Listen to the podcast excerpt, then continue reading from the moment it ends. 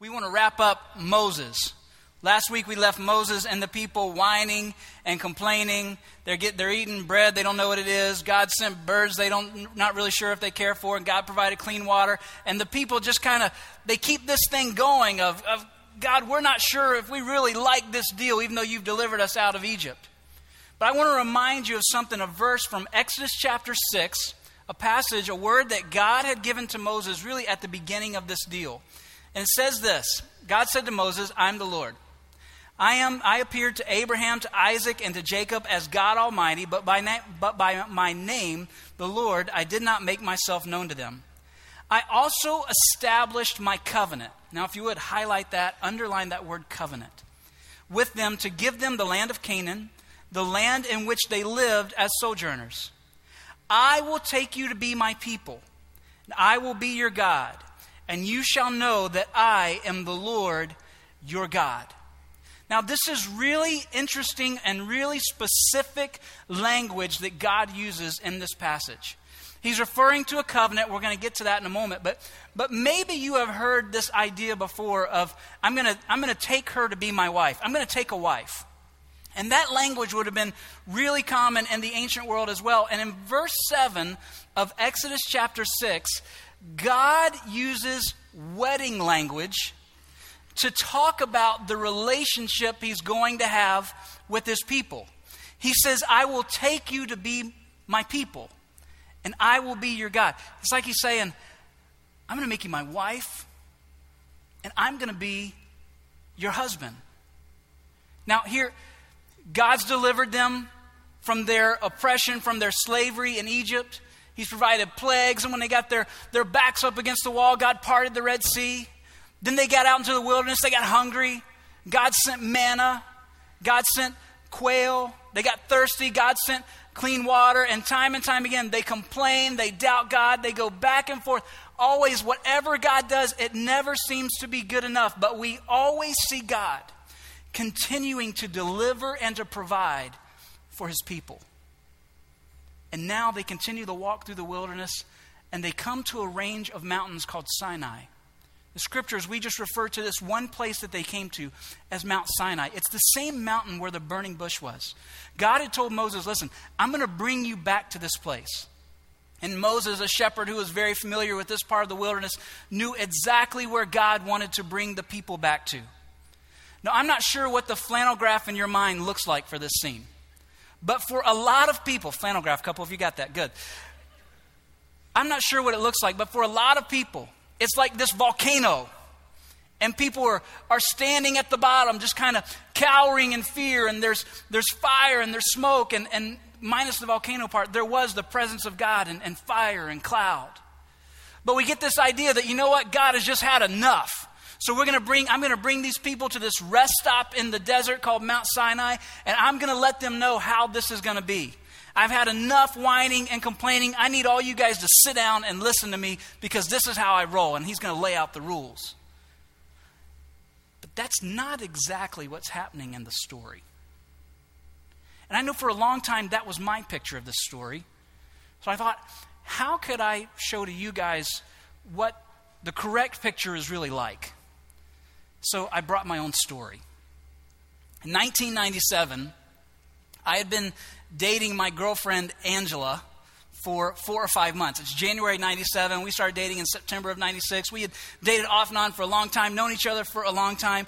And there's, there's more to the story than I could ever tell you, but I had prepared an evening that would be about her. And I had invited some friends to it. And, and we were going to one of the fancier restaurants in Central Virginia.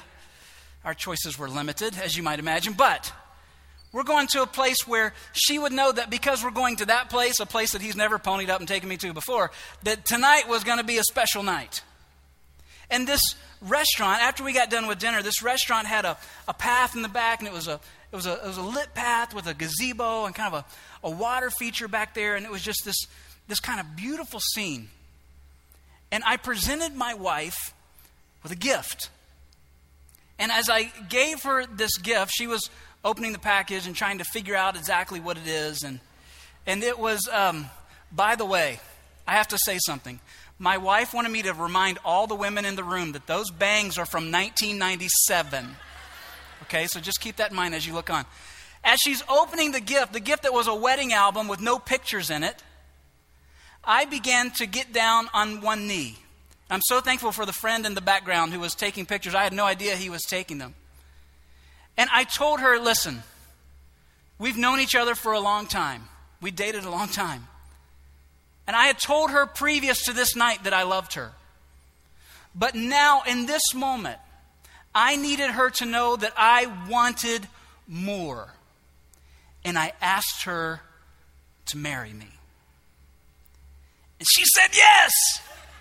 Thank the good Lord. And here's why she said yes. She had no clue what she was getting herself into.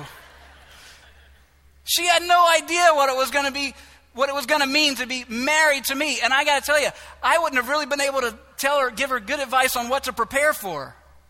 But the main thing in this moment, this moment of proposal, I wanted to make it plain. I needed Angela to understand I want to be your husband. I will not share you. And I will take care of you if you will just commit yourself to me. That is Sinai. That is the picture of what is happening at the base of the mountain. Exodus chapter 19. Moses went up to God. The Lord called to him out of the mountain, saying, This is what you say to the house of Jacob, and tell the people of Israel You yourselves have seen what I did to the Egyptians, and how I bore you on eagle's wings and brought you to myself. Now, therefore, if you will indeed obey my voice and keep my covenant, there's that word again, you shall be my treasured possession among all peoples, for all the earth is mine, and you shall be to me a kingdom of priests and a holy nation. This is romantic, beautiful language from an awesome and powerful and sovereign God. And they have seen his power. And in this moment, this God says, I want to be your husband. I want to be your husband. He's already proven himself, he's already shown what he can do. He's proven his love, but he wants more. And to demonstrate that, he uses his own version of a custom in the ancient Near East called a covenant. Now, a covenant is defined as a contractual agreement that specifies the terms and conditions of a relationship. Now, for some of you, when you hear the word covenant, you think to yourself, God wants to make a deal. God is all business, and He wants to make sure that He gets out of this deal exactly what He wants. But a true covenant, and the covenant God is about to propose to His people, is really not like that at all. Turn with me to Genesis chapter 15.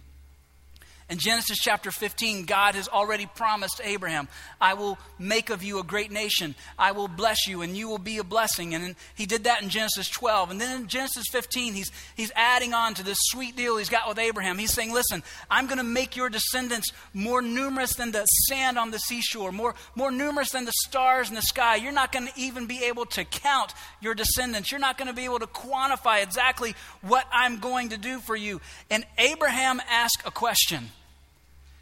How do I know this is true? I mean, it's not enough for Abraham that God Almighty is speaking to him in this moment. Because you see, in the ancient world, there, there are these stories and reputations of other gods, false gods, stories of, of gods obviously are not real, who have got who make these deals with people. And in these deals, the people always end up on the short end of the stick.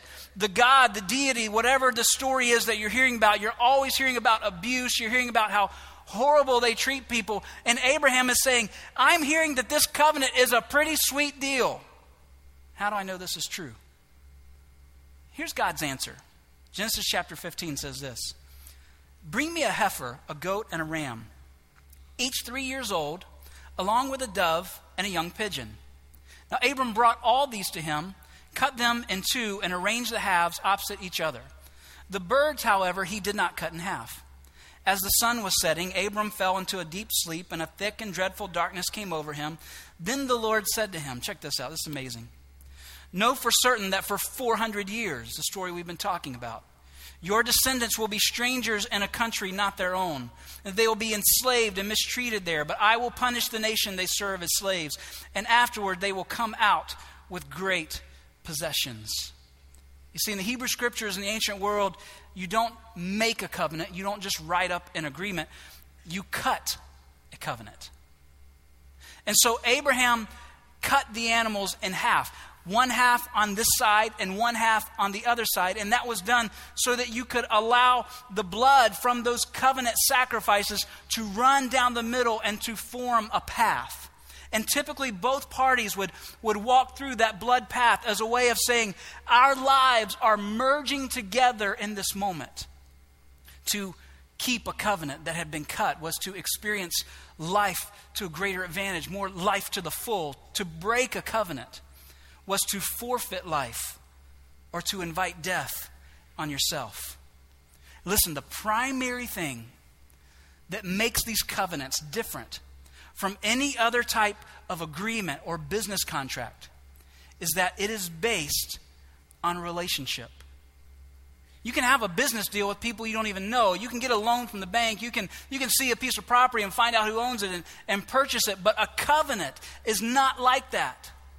A covenant is between two people who know each other, who love each other, who are already in relationship together. And at some point, these practices of being in covenant together began to be the understanding of people entering into marriage. And this is the picture at Sinai. This covenant marriage would be between these two who already knew each other, who had already been dating. God had been dating these people since the time of Abraham.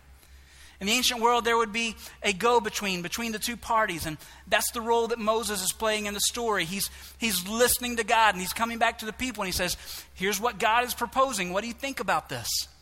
A covenant was solemn and binding, and each party would be willing to passionately defend the other party and defend the other parts of the covenant.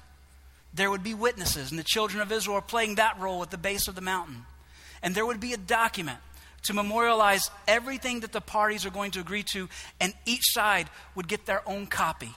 And in that document, there would be a list of, of the blessings if, you, if the two of us keep the covenant together. And there would also be a list of the curses if one of the parties failed to keep up their part. God says, Listen, you've seen what I can do. You've seen my power. I brought you up out of Egypt on eagle's wings. The whole earth is mine. I love the whole thing but I want to make you my treasured possession. Now, the Hebrew word for treasured is translated in some of your Bibles as peculiar. Now, isn't that romantic language? You should try that out every once in a while if you're married. Look at your spouse and say, Baby, you are peculiar. But here's the story that goes behind the word it's the idea of a king going into battle, going into war. And he would fight battle after battle after battle. And at some point, he would have vanquished his foe. And then the king has the opportunity to gather all the treasure from the country, from the enemy that he has defeated.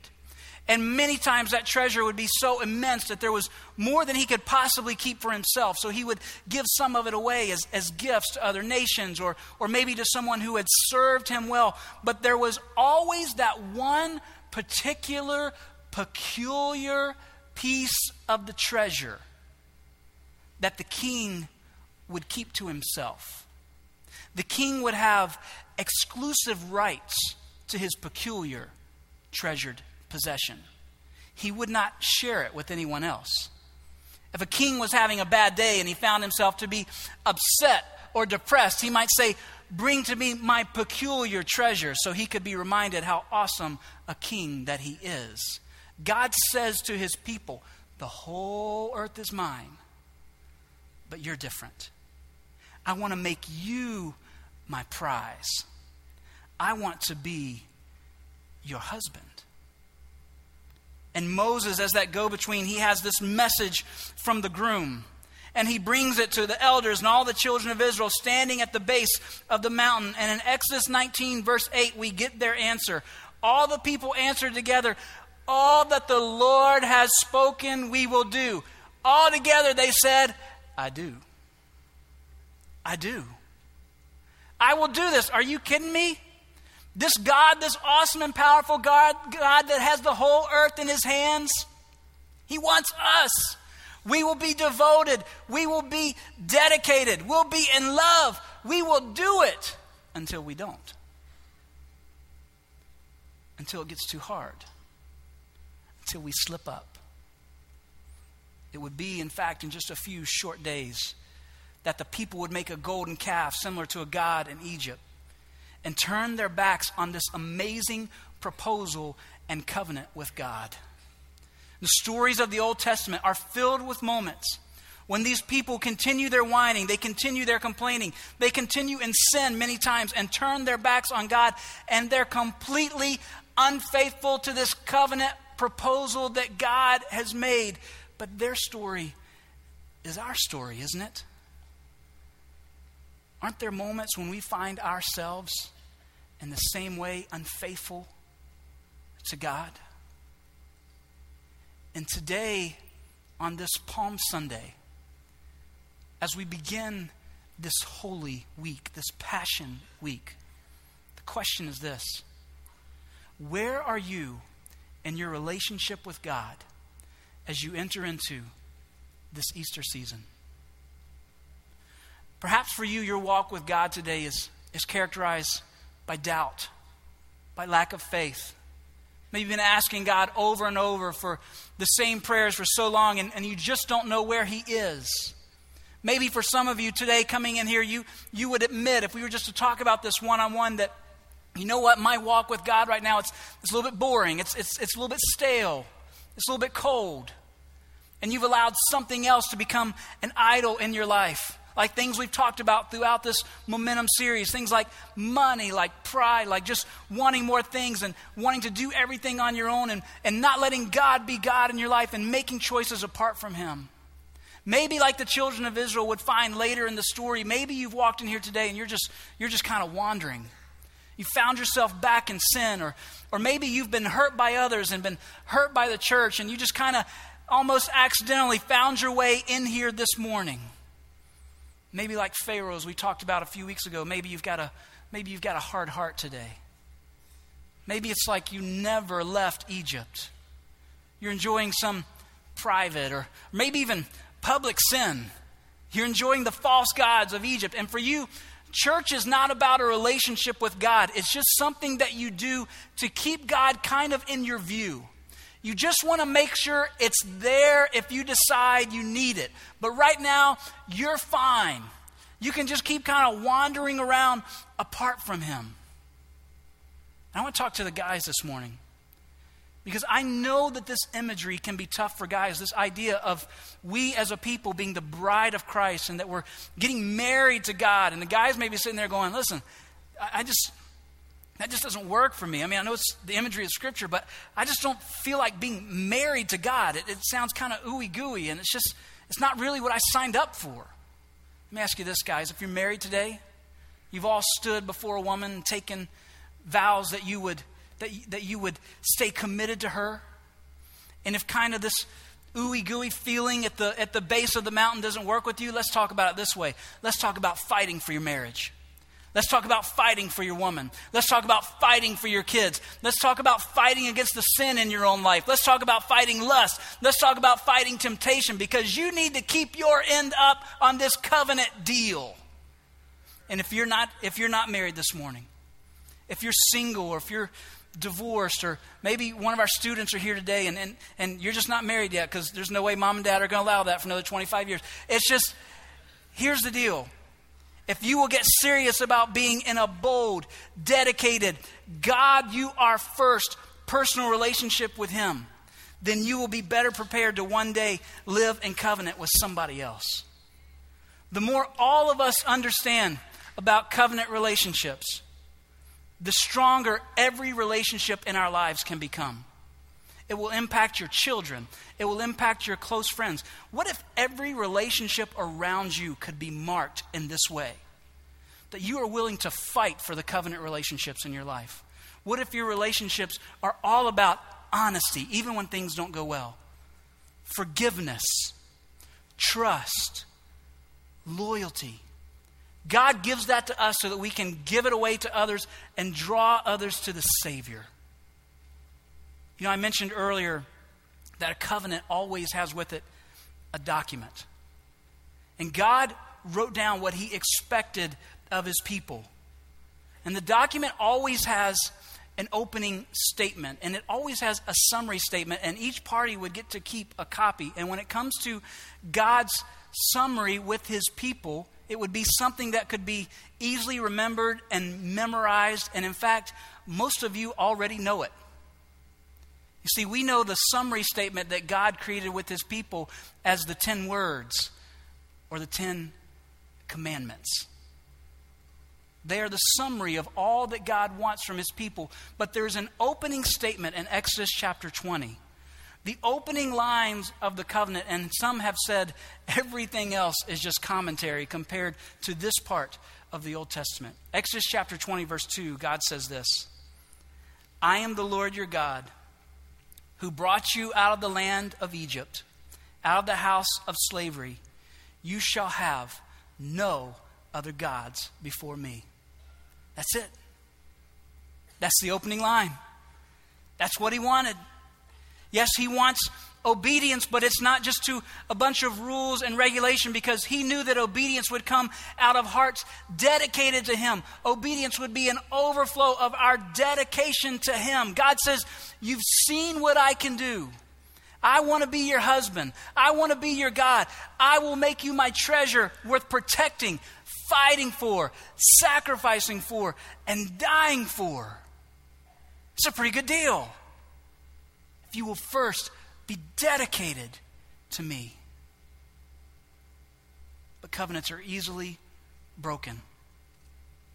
And though his covenant was broken time and time again, we see a God who will not stop fighting for those that he loves, for those that he's in a covenant relationship with. This covenant was broken over and over and over again. And then in Jeremiah, there's a very hopeful statement when it became clear that the people that God had chosen to be his peculiar treasure, his treasured possession, could not keep up their end of the bargain. God created a remedy for broken covenant. The book of Jeremiah, God says this I'll make a new covenant, chapter 31. Says, It will not like be the previous one when I took them by the hand to lead them out of Egypt, because they, they broke my covenant, even though I was going to be a husband to them. Now, this passage is quoted in the book of Hebrews, chapter 10. In Hebrews chapter 10, right before this passage in Jeremiah is quoted, there's another opening statement in verse 14. It says, For by one sacrifice he has made perfect forever those who are being made holy. God says, I'm going to do the new covenant differently. I'm going to create a covenant that cannot be broken. I'm going to make a sacrifice that will cover everyone and invite everyone to be a part of it. But like Abraham, you may be sitting there saying, Well, how does this apply to me? How do I know this is true for me? How do I know that God is going to keep his promise to me? I want to show you the story of how God begins to unfold his new covenant at the beginning of Easter week. On this day, we celebrate as Palm Sunday. In Mark chapter 10, it tells the story of Jesus coming up to Jerusalem. I love how Mark says it because Jesus knew what was coming, but Mark says Jesus is leading the way with the disciples behind him. And as people begin to see Jesus coming, they begin to grab palm branches. Yes, many of them perhaps larger than this, but palm branches of every size. And they begin to wave them and celebrate his coming. And the scriptures say, as King Jesus came through town, they began to throw their coats and these branches on the ground. And as they threw them, Jesus continued to walk. He came into the city. He rode into one side of the city. And the people are just cheering, and it's getting crazier and crazier. People are celebrating, they're waving these palm branches around. And Jesus, the King, continues his processional through the city. And the scripture says that he makes a turn. He turns to go out of the city to the, to the, on the road that goes down to the Mount of Olives. And as he begins to make that turn, the people begin a cheer. They begin a chant, a familiar song, if you will. As they wave their branches and, and threw their coats and branches on the ground, they begin to yell, Hosanna! Blessed is he who comes in the name of the Lord. It's a familiar cheer. It's from their favorite feast, the Feast of the Tabernacles. The tabernacles are this idea of these little tents that on this feast they would they would remember they would go and some of them would go and live in these at night to remember what god started for them in the wilderness. And here on this palm sunday the week before the passover they are excited. They are cheering louder than they ever can to remember what god has done for them in the past as King Jesus comes through town. It's like the groom is making his procession to fulfill the new covenant. I was doing a wedding last weekend for a great couple, Trevor and Natasha. We were at um, the Margaret Mitchell House in downtown Atlanta. It was a, it was a beautiful setting. They had rose petals set up in the, uh, down the main aisle for Natasha to walk through. And you know how this works. You, you, you've been to weddings before, and you've got one half of the family, maybe the groom side of the family on this half, and you've got the bride side of the family on this half. And she's about to make this procession. The bride is about to make this procession down the center aisle uniting the two families on the path and bringing together really thousands of years of ancient tradition in that processional. But this was an interesting wedding, as all are unique. Uh, there was a teenage guy, no offense, guys, teenage guy working the iPod to start the music for the bride to begin her procession. So it begins. Dum, dum, da dum. Ba ba boom, ba boom. Bum, bum, bum. Uh, never mind. But the, if you're doing a wedding this summer, I got you covered. Don't hire musicians. It's good. All right. And so I did what I always do. The music had started. I was a little bit concerned because I had seen the bride and she's down the path. She's down a sidewalk under a covering with her dad. She was not walking towards us yet, but the music started. So I stood everybody up. And we waited. Waiting is not good at weddings. There got to be this long wait. I don't know what you do at a wedding, whether you want to be the first one to see the bride as she comes around the corner, or whether you watch the groom's face to see what his reaction is when he first sees her. This wait went on for longer than any of us anticipated.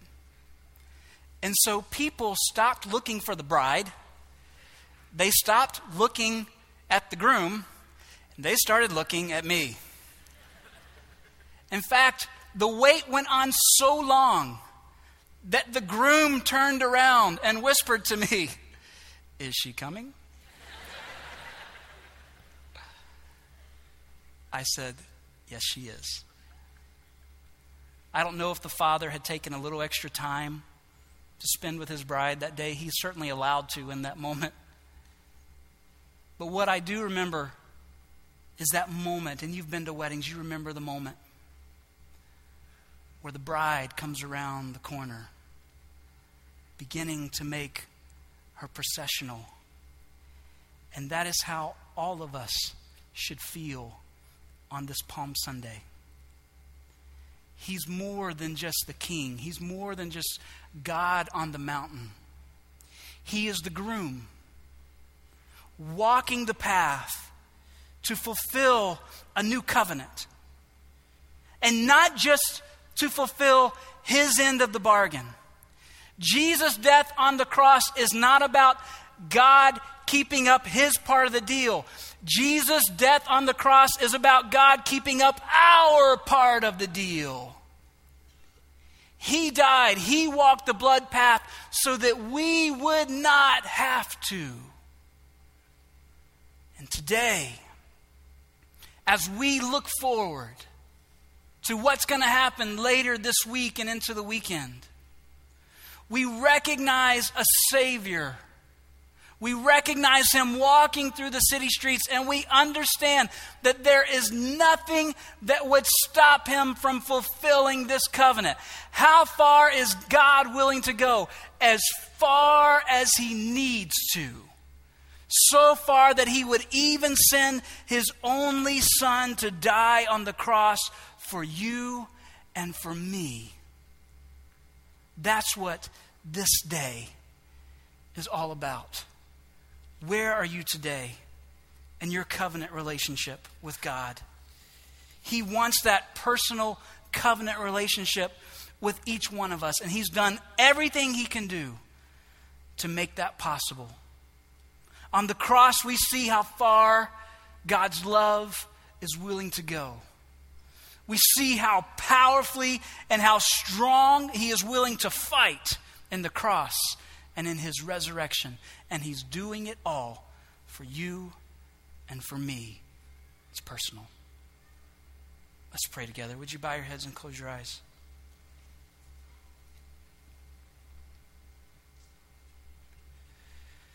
God, we lift up to you in this moment. Lord, all that you are doing around the world in this week.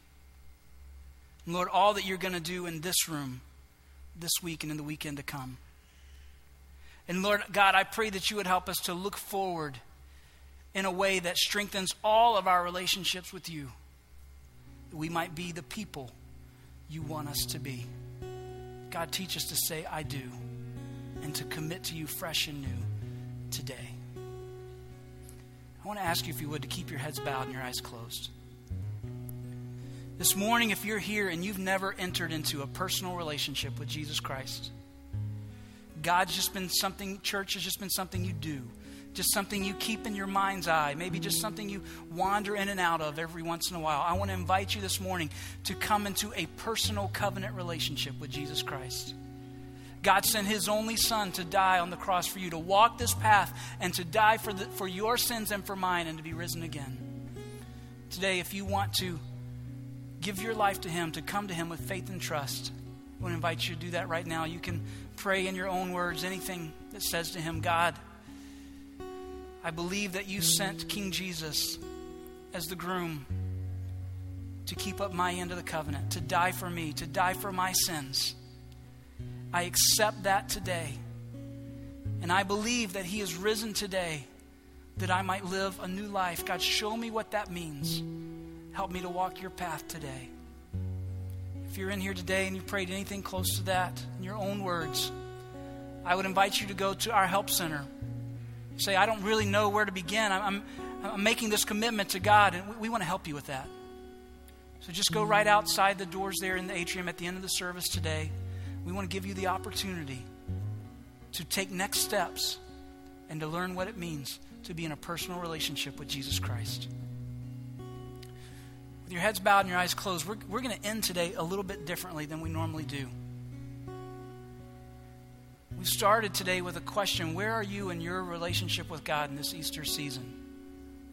We want to take a moment, all of us, to evaluate where we are in that personal covenant relationship today by taking communion. And if you're here to help us serve communion today, I want to invite you to go ahead and, and get into your place right now as they do that, they're going to be setting up opportunities for you to take communion all throughout the worship center in just a moment when we're dismissed. They're going to be near you, they're going to be at the exits, there's going to be some down front. Communion is this opportunity we have to take a piece of bread. It's a symbol of God's of, of Christ's own body. It's a symbol that says, I believe that Jesus Christ was broken and that he died for me. Just a symbol. There's also another symbol in the cup. The cup of juice that we have this morning is a symbol for his blood that says he has made that covenant complete. That he shed his blood to cover my sins. Want to invite you this morning to, in just a moment, to take the bread and dip it in the cup. Do not take the cup and drink from it. Just take the bread and, and dip it there. And to remember as you do that Christ's death has covered your sins. If you have children with you this morning, we'd ask that you help them with this. Parents, you make a decision as to whether or not this is really an opportunity for your kids to learn by participating or learn with you by an explanation you're going to give them later on.